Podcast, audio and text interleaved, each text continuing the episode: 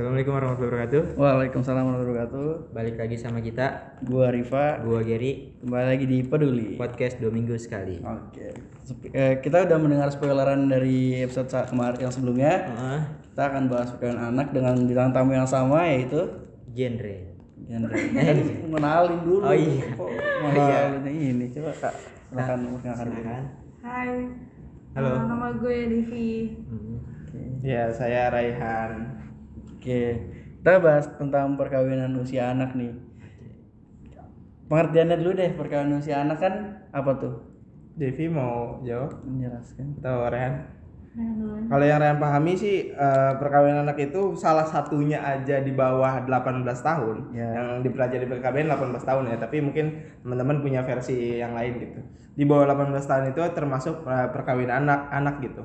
Karena kalau berdasarkan undang-undang yang sekarang itu kan 19 tahun ya. Iya, Mas. Eh, laki-laki dan perempuan itu sama. Jadi di bawah 18 tahun itu termasuk perkawinan anak sih. Mau itu laki-lakinya, mau perempuannya, apalagi dua-duanya itu termasuk perkawinan anak. Jadi perkawinan yang dilakukan salah satunya di bawah 18 tahun itu termasuk perkawinan anak. Gitu. Oke. Eh, untuk dampak dari perkawinan anaknya itu kira-kira apa kak? Kalau dampak sih banyak ya dari uh, dari orang tuanya dulu atau dari anaknya. Boleh dari Boleh anak dari orang tuanya dulu. Boleh orang tuanya dulu. Korbannya dulu deh Ya maksudnya. korbannya dulu deh. Orang Anaknya. tua. Eh, Anaknya. An- orang tua dong. Orang tua ya? Kan anak itu nikah jadi orang tua. Oh iya. Orang anak sih Gary. Bener.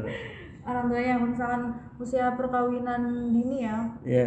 uh, itu dampaknya misalkan ke ekonomi juga bisa misal misalkan kan usia dini kan uh, finansialnya juga uh, apa kurang juga ya maksudnya enggak semuanya sih Belum tapi siap. Belum Ah, ah, belum siap siap, kan dalam hal finansial. finansial. gitu terus juga apalagi terutama ke ibunya ini tuh lebih parah kan dampaknya lebih besar misalkan dia masih usia dini dan nikah terus tiba-tiba hamil gitu kan kalau hamilnya uh, umurnya belum belum pas kan gitu belum cukup gitu itu kan bisa juga dampak ke ibunya kehamilannya gitu bisa keguguran atau enggak ke anaknya juga gitu bisa lahir nggak normal Stunting juga masuk lah ya. iya Penyebab bisa. stunting perkawinan usia anak ini. Iya jadi uh, memang belum siap dibuahi gitu tapi Iya. udah udah hamil kayak gitu kan itu baik. Oke, itu dampaknya ya.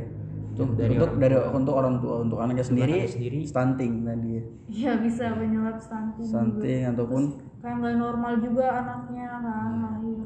penyebab bullying juga nggak sih? Ntar anaknya dibilang inilah. Iya, salah satunya sih itu. Bullyingnya tuh bukan an- anak-anak ke anak-anak tapi orang tua ke anak-anak kadang-kadang yang ngasih yang jadi obrolan tetangga. Oh, iya. Itu loh yang kasihan mental anaknya nanti kan. Iya. Apalagi apa ya? eh, usia muda tuh belum dapat namanya ilmu parenting gak sih? Iya sih benar sih. Kayak dan itu parah banget kalau misalnya orang tua apa? Ada orang tua yang belum ngerti ilmu parenting tiba-tiba langsung udah punya anak. Iya. Yang ada bukan yang ngedidik malah anaknya diomelin terus. Iya bener mentalnya belum Iya, siap mentalnya kan belum. pasti tuh keganggu banget sih. Yang seharusnya mereka sekolah berpendidikan ini malah nikah. Iya. Pasti apa ya? Terus iya depresi juga sih. terus usia istilahnya usia sekitar lah ya kira 18 tahun segala macem masih suka main nongkrong Iya. Ada nggak teman kalian yang udah nikah? Ada. ada Di sekolah ada. kalau di sekolah sih saya SMA kelas 1 itu teman SD saya ya tapi nikahnya dia di SMA kelas 1 udah nikah saya nikah nggak tahu Oh, Pergaulan calon bebas. cewek cowok. cewek Cewek. saya cewek Banyak. tapi nikah dia kalau di Tangsel jarang nggak sih penyebab Iya. budaya ekonomi kayak jarang banget kalau di Tangsel nggak sih Masih ngincer karir sih kayaknya. Iya. Duitnya masih ada kalau di Tangsel kayaknya. Tapi pergaulan bebas Pergaulannya. karena warga Tangsel tuh cuan cuan cuan cuan Iya. Nah ini pergaulan bebas ini loh yang penyebab utama lah ya kalau di Tangsel Gaya hidupnya gokil kalau di Tangsel. Lifestyle. parah sih eh, lifestyle-nya udah segala macem udah gimana ya kan menurut kakak tuh kasus di Tangsel ini tentang perkawinan anak anak itu gimana kak eh lebih prihatin sih kalau kalau Rehan pribadi ya. Jadi ya bayangin aja seusia Gary sama Riva nih. Terus habis itu ah, bahkan tadi eh, Gary cerita yang di kelas 1 ya waktu itu. Berarti usia berapa tuh? SMA kelas 1 16, 16 tahun, atau ya. 17 tahun lah ya 16 tahun. Ya bayangin masa depannya masih masa remajanya nih terutama masih emas sekali kan masih bisa dilalui dengan eh, bermain ataupun juga tapi di usia segitu dia udah mungkin udah punya anak belum? wah Nah, Orang tahu ya. dan juga ya mungkin nggak tahu ya uh, pernikahannya itu apakah emang dijodohin apa emang karena dianya mau atau emang himpitan ekonomi. Jadi kan punya banyak uh, aspek dan juga uh, apa ya alasan lah untuk menikah di usia anak gitu ya. Jadi lebih kalau Ryan sih uh, lebih ke prihatin sih dengan anak-anak kayak gitu. Makanya gunanya ada genre udah uh, gunanya ada forum anak ini sebenarnya tujuannya untuk mengantisipasi yang kayak gitu-gitu gitu menurut sih. Ryan. Karena apa ya mereka melakukan itu karena kurangnya edukasi nggak sih? Benar. kayak misalnya mereka melakukan itulah tadi pergaulan bebas. Kan mereka nggak tahu dampak Hmm. ke sananya. Mereka nggak mikirin mereka mikirinnya kesenangan satu malam lah ya. Saat iya. Benar. Dia nggak mikir jangka panjang Iya, kan. masa- juga biaya pendidikan. Gak mikir besoknya bisa nongkrong apa Iya. enggak. Kalau punya anak nggak mungkin dong bisa nongkrong bisa lagi. main lah istilahnya Iya, bisa main lagi. mah. Aduh. jadi itu tugas kita juga kan Iya, sama mengedukasi mereka sih.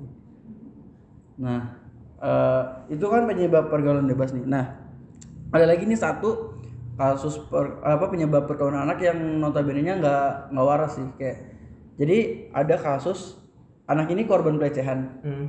dinikahin sama pelakunya. Itu gimana tuh? Hmm.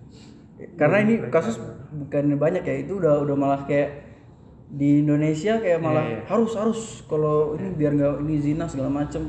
Itu gimana tuh ada beberapa oknum yang sengaja emang ng- ngakuin pelecehan agar dinikahi. Gitu. mungkin ya itu gimana Pertama sih eh, dari motifnya aja menurut Rehan udah nggak baik ya dengan melakukan pelecehan gitu.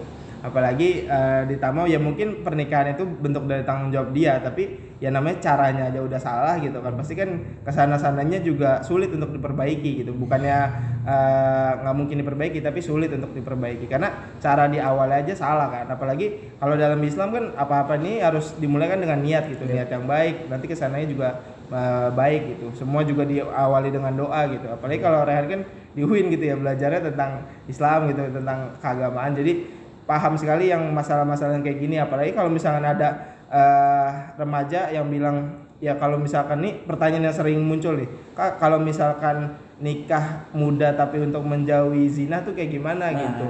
Nah, itu kan pasti kan banyak banget pertanyaan yang kayak gitu. Terus sampai hafal pertanyaan itu ya. Ya jawabannya kan kalau kita di genre tidak melarang untuk eh, nikah dini tapi mensosialisasikan agar eh, menghindari resiko-resikonya gitu. Karena resiko menikah di usia anak itu eh, sangat banyak yang tadi Devi juga ada sebutin baik itu ke anak dan orang tuanya sehingga kita di genre berupaya untuk itu. Jadi bukan ranah kita sebenarnya kalau misalkan masuknya ke agama ya eh, terlepas daripada ada banyak ustadz yang bilang banyak anak banyak rezeki ya juga. Tapi kan harus dilihat dulu juga nih rezekinya juga harus dicari lebih banyak lagi gitu kalau banyak anaknya gitu. Kayak istilah banyak anak banyak rezeki itu istilah tahun kapan lah ya bukan sekarang. Sekarang banyak anak banyak beban. Banyak rezeki yang harus dicari sih. iya sekolah kan. Belum Segala lagi. Macam lah biayanya. karena ya jadi orang tua tuh maksudnya pendidikan lu pendidikan anak harus utama gak sih? Kayak- iya nah kalau orang yang nikah muda ini jadi pendidikan anaknya kayak ya udahlah terserah gitu segala macem. Jadi malah lalai. Iya. Itu yang dihindari. Karena ekonominya belum stabil gitu. Dengerin ger. Iya. Lu. Di podcast ini kayaknya Gary selalu jadi ini ya. Selalu jadi ininya bumbunya ya. Iya. Kalau nggak ada Gary nggak nggak ada nggak ada podcast ini malah. ya. oke siap. Sangat berkontribusi untuk sekali. mencegah dari perkawinan anak itu gimana kak Eh, Devi mencegah ya. mencegah. Mencegah perkawinan usia dini Yap, kalau dari genre atau dari genrenya dari genrenya. kalau dari genrenya sih ya kita pasti melakukan edukasi gitu penyuluhan juga ke teman-teman kalau misalkan eh, dulu sih kalau misal open ke sekolah ya ke sekolah-sekolah kita melakukan penyuluhan gitu untuk mengedukasi uh, anak-anak. Untuk mencegah perkawinan anak itu sendiri tuh gimana kak caranya Ya kalau dari genre sendiri eh, kita ada penyuluhan dan edukasi juga. Kalau sebelum pandemi kita eh, melakukan penyuluhannya itu ke sekolah-sekolah gitu. eh, apa sih kayak ngasih tahu gitu untuk mencegah perkawinan usia dini tuh seharusnya kayak gimana kayak gitu. Mungkin kalau untuk kita juga ngasih tahu juga mungkin lebih banyak ke aktivitas juga melakukan aktivitas kayak masuk organisasi dan lainnya gitu buat mencegah terjadinya perkawinan usia dini itu salah satunya sih kayak gitu sekolah-sekolah yang ada di Tangsel gitu itu itu sekolah-sekolah yang ada di Tangsel atau Iya karena kita forum genre Tangsel pasti kita juga wilayah sasarannya di Kota Tangerang Selatan.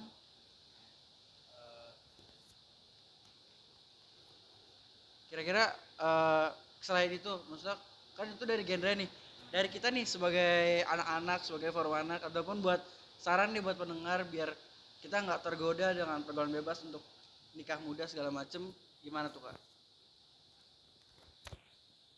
dekati Allah Subhanahu wa taala. Asik. Lebih ke agama banget gak sih itu jawaban mentoknya ya.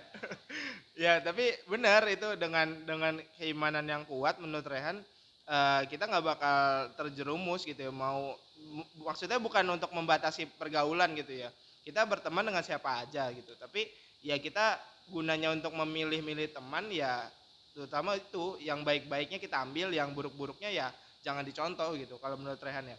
Dan tadi kalau pertanyaannya eh, menghindari dari pergaulan bebas, ya salah satunya itu dengan dengan keimanan gitu. Dan salah duanya mungkin lebih ke arah diri kitanya sendiri sih. Gimana caranya menjaga, kemudian juga eh, bergaulnya tadi dengan yang baik-baik.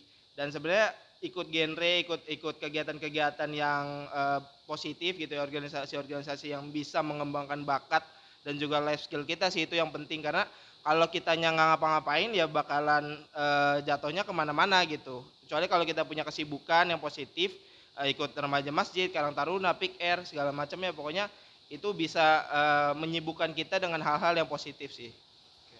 Kuncinya tuh menyibukkan diri dengan positif. Jangan diem diem diem tiba-tiba positif. iya. Bahaya kan kayak gitu. Ya oke ini ngebahas pernikahan anak mungkin sekian dulu lah maksudnya. Kita bahas tadi eh, di episode sebelumnya ada sedikit spillan ya terkait eh, toxic relationship. Apa sih toxic relationship kak? Kalau dalam artinya kan toksik itu kan racun ya, terus rasanya menghubungan mungkin hubungan yang ke arah yang nggak baik gitu. Misalkan eh, suatu hubungan sebenarnya nggak hanya hubungan ke pacar aja kan, bisa juga hubungan ke teman, juga hubungan ke keluarga itu kan juga sama dengan hubungan juga ya. Jadi hubungan toksik itu ya emang hubungan yang eh, saling merugikan itu juga eh, disebut hubungan toksik juga. kira-kira nih kan maksudnya gimana sih kita tahu kalau misalnya hubungan yang kita jalani itu toxic relationship Misalkan di hubungan pertemanan nih, kita punya circle kan di dalam grup gitu atau teman lah gitu kan, satu satu komunitas atau apa gitu kan. Misalkan kita main sama dia tuh, kita udah nggak rasa nggak nyaman di diri kita kayak gitu, terus kayak nggak nyambung di mereka, terus juga kayak kok kita main kayaknya ngerasanya tuh nggak enak atau nggak tenang kayak gitu, itu sebenarnya sama apa sih kayak sebenarnya udah masuk ke hubungan toksik gitu kalau misalkan eh, hubungan yang sehat kan pasti kan kita bakalan nyaman kan pasti bakalan enak juga untuk ngobrol untuk sharing kayak gitu Eh, dari kakak sendiri a- pernah nggak sih ngerasain toxic relationship itu di dalam komunitas atau teman gitu kak? Kalau Rehan sih karena emang orangnya masa bodoh ya sebenarnya ya. Jadi ya menurut Rehan sih ada tapi nggak ngerasa aja gitu loh. Ya mungkin ada adanya karena mungkin kayak tadi yang Devi jelasin juga atau lebih ke arah sebenarnya nih kita banyak diatur gitu. Misalnya nama teman kita.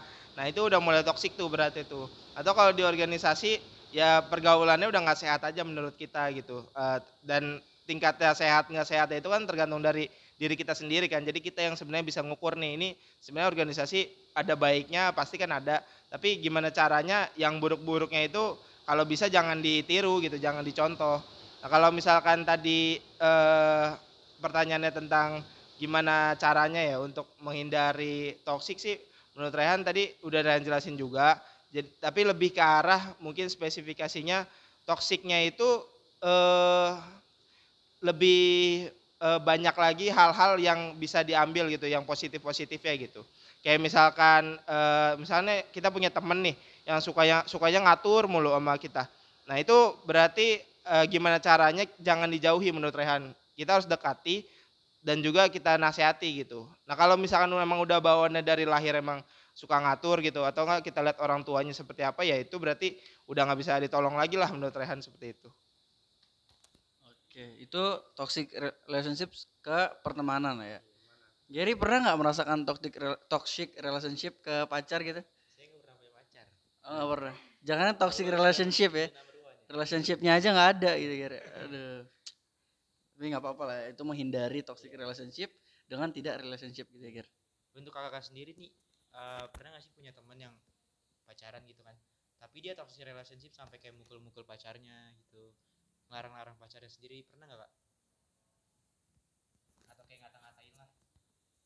Kalau sebenarnya kalau mau sharing ya, aku pernah sih eh, apa sih apa sih menjalankan hubungan yang toksik itu sama pasangan gitu. Kakak Oh, iya aku pernah ngalamin. Maksudnya kayak yang posesif, tapi posesifnya bener yang posesif banget. Kayak misalkan aku mau ikut eh, gabung ke organisasi ini gitu, cuma eh, dari pasangannya kayak nggak setuju gitu loh. Nanti eh, mungkin dia takut kalau misalkan aku lebih kenal sama orang yang gimana gimana gitu kan itu kan sama aja hubungan ada toksik kan kayak gitu. Pernah kayak gitu sih. Tapi kalau misalkan ke dalam ke fisik kayak mukul atau ngomong kasar gitu sih enggak semua lebih ke uh, bener yang tadi Rehan juga bilang ke lebih ngatur ke diri kita gitu. Jadi kayak lebih menguasai diri kita dibandingkan diri kita sendiri kayak gitu. Oke, mungkin caranya itu gimana kak untuk terhindar dari relasi, ah, toxic relationship itu apakah kita meninggalkan pasangan kita ataukah kita berdiskusi bareng ya, pasangan ngomongin baik-baik ya. iya. Kalau dari aku ya Hmm. sebenarnya sih lebih baik itu emang kita diskusi dulu kan emang lebih apa sih awal itu emang kita diskusi dulu baiknya tuh maunya kayak gimana gitu. Maksudnya uh, bukan yang merubah sikap dia tapi kayak lebih kita ngasih tahu misalnya itu nggak baik loh uh, gue juga nggak apa sih nggak nyaman diginiin gitu. Gue juga kalau lu kayak gini gue nggak bakal bisa maju gitu Iya, kan nggak bakal uh, kayak gitu. Mungkin lebih ke diskusi tapi kalau misalkan emang si pasangan yang nggak bisa nerima lebih baik ya udah gitu. cabut. Iya, lebih baik tuh iya, kita meninggalkan hubungan yang toksik gitu. Berarti- walaupun kita nggak punya pasangan atau nggak punya temen pun nggak apa-apa gitu. Lebih baik kita menghindari. Dibandingkan kita harus terjerumus kan. Misalkan kita takut eh, misalkan apa gua eh, apa sih kayak nggak mau putus ataupun gua nggak mau jadi punya temen kayak gitu kan. Itu lebih baik jangan kayak gitu. Jangan takut Iya. lah ya, jangan takut nggak punya temen karena banyak masih banyak ikan di laut lah, masih banyak orang-orang yang buat makan kan iya enggak temenan. Itu peribahasa gitu. iya iya iya. Iya. Maksudnya masih banyak orang-orang yang mau nemenin kita, menerima kita apa adanya gitu. Hmm. Ya pastilah pasti masih banyak lah. Kayak tadi kalau misalnya kalau di hubungan bisa diomongin biar luluh. Kalau nggak bisa, bisa luluh, didiskusiin iya. Kalau nggak bisa luluh, luluh lantak aja. waduh Udah. Oke, itu secara hubungan. Tapi ada nggak toxic relationship keluarga nih? Ini yang nah ini nih intens sekali kita rasakan lah ya. apalagi kan eh, maksudnya zaman zaman kita ini kan lagi ada lulus lulusan nih nah kan ada yang diterima ada yang enggak Iya. pastinya kan kalau ada yang enggak kan dari orang tuanya juga ada tekanan nah itu pernah nggak sih kak ngalamin kayak temen kakak depresi karena itu jadi toxic relationship di keluarga. Ya kalau dari Rehan pribadi sih nggak ngerasa di keluarga Rehan sih, tapi eh, lebih ke mungkin banyak dalam banyak kesempatan penyuluhan tuh selalu ada yang kayak gitu bilang kak kalau orang tua saya tuh selalu kayak gini gini gini gitu. Ya sebenarnya utamanya orang tua sih sebenarnya itu bentuk kasih sayang ya menurut Rehan ya. Dalam mengatur terus habis itu ya namanya juga orang tua kan pengen yang terbaik untuk anaknya kan pasti. Nah cuman memang cara memperlakukan anaknya ini beda-beda nih. Ada yang emang eh, sukanya marah-marah nah itu siapa tahu bentuk kasih sayang orang tua ke kita juga bisa jadi. Atau mungkin ada yang diem gitu orang tua biasanya lebih ke arah diem cuek dan juga eh, nggak mengekang lah. Tapi masa bodoh amat juga bodoh amat juga gitu. Misalnya kita mau pulang jam berapapun terserah gitu. Tapi mungkin itu bentuk kasih sayang juga orang tua mungkin udah percaya banget nih sama kita. Tinggal gimana kita caranya eh, membalikan kepercayaan itu gitu. Eh, jangan sampai kepercayaan kita eh kepercayaan yang udah dikasih ke kita malah kita gunain dengan yang enggak enggak gitu. Nah itu makanya eh, salah satu bentuk perspektif aja sih kita tuh mandang orang tua tuh seperti apa gitu. Karena menurut Rehan sejatinya tuh orang tua nggak ada yang nggak sayang sama anaknya semua itu sayang gitu cuman caranya aja yang beda-beda. Kalau dari kakak ada nggak sih kak temen atau kerabat lah yang merasakan toxic relationship di keluarga? Kalau dari circle pertemanan aku ya, alhamdulillah sih nggak ada sih. Maksudnya keluarganya yang selalu ngedukung yang selalu nge-support mereka dalam hal apa pun gitu. Eh, selagi positif pasti eh, bakal didukung sama keluarga Eh, gini gimana tanggapan kakak terhadap eh, kan banyak nih ada orang-orang yang anaknya tuh benar-benar orang tuanya posesif lah. Kayak misalnya anaknya jam segini belum pulang teleponin segala macam ya strict parents lah ya. Itu gimana tuh tanggapannya? Ya, yang tadi Ryan bilang sih, maksudnya nggak nggak menutup kemungkinan memang apalagi di Tangsel ya orang tua tuh banyak yang mungkin lebih mempersilahkan anaknya untuk menentukan masa depannya sendiri gitu.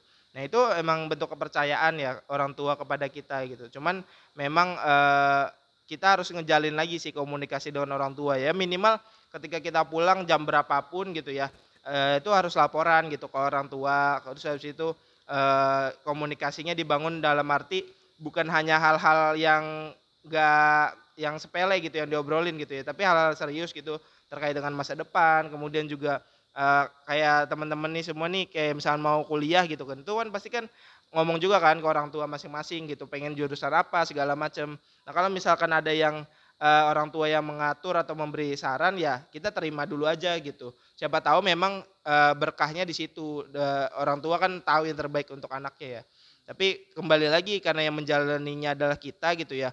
Kita yang lebih tahu eh, diri kita sendiri gitu. Perannya orang tua justru memfasilitasi anaknya itu mau jadi apa itu eh, ketika udah tahu mau jadi apa tuh selalu ada gitu.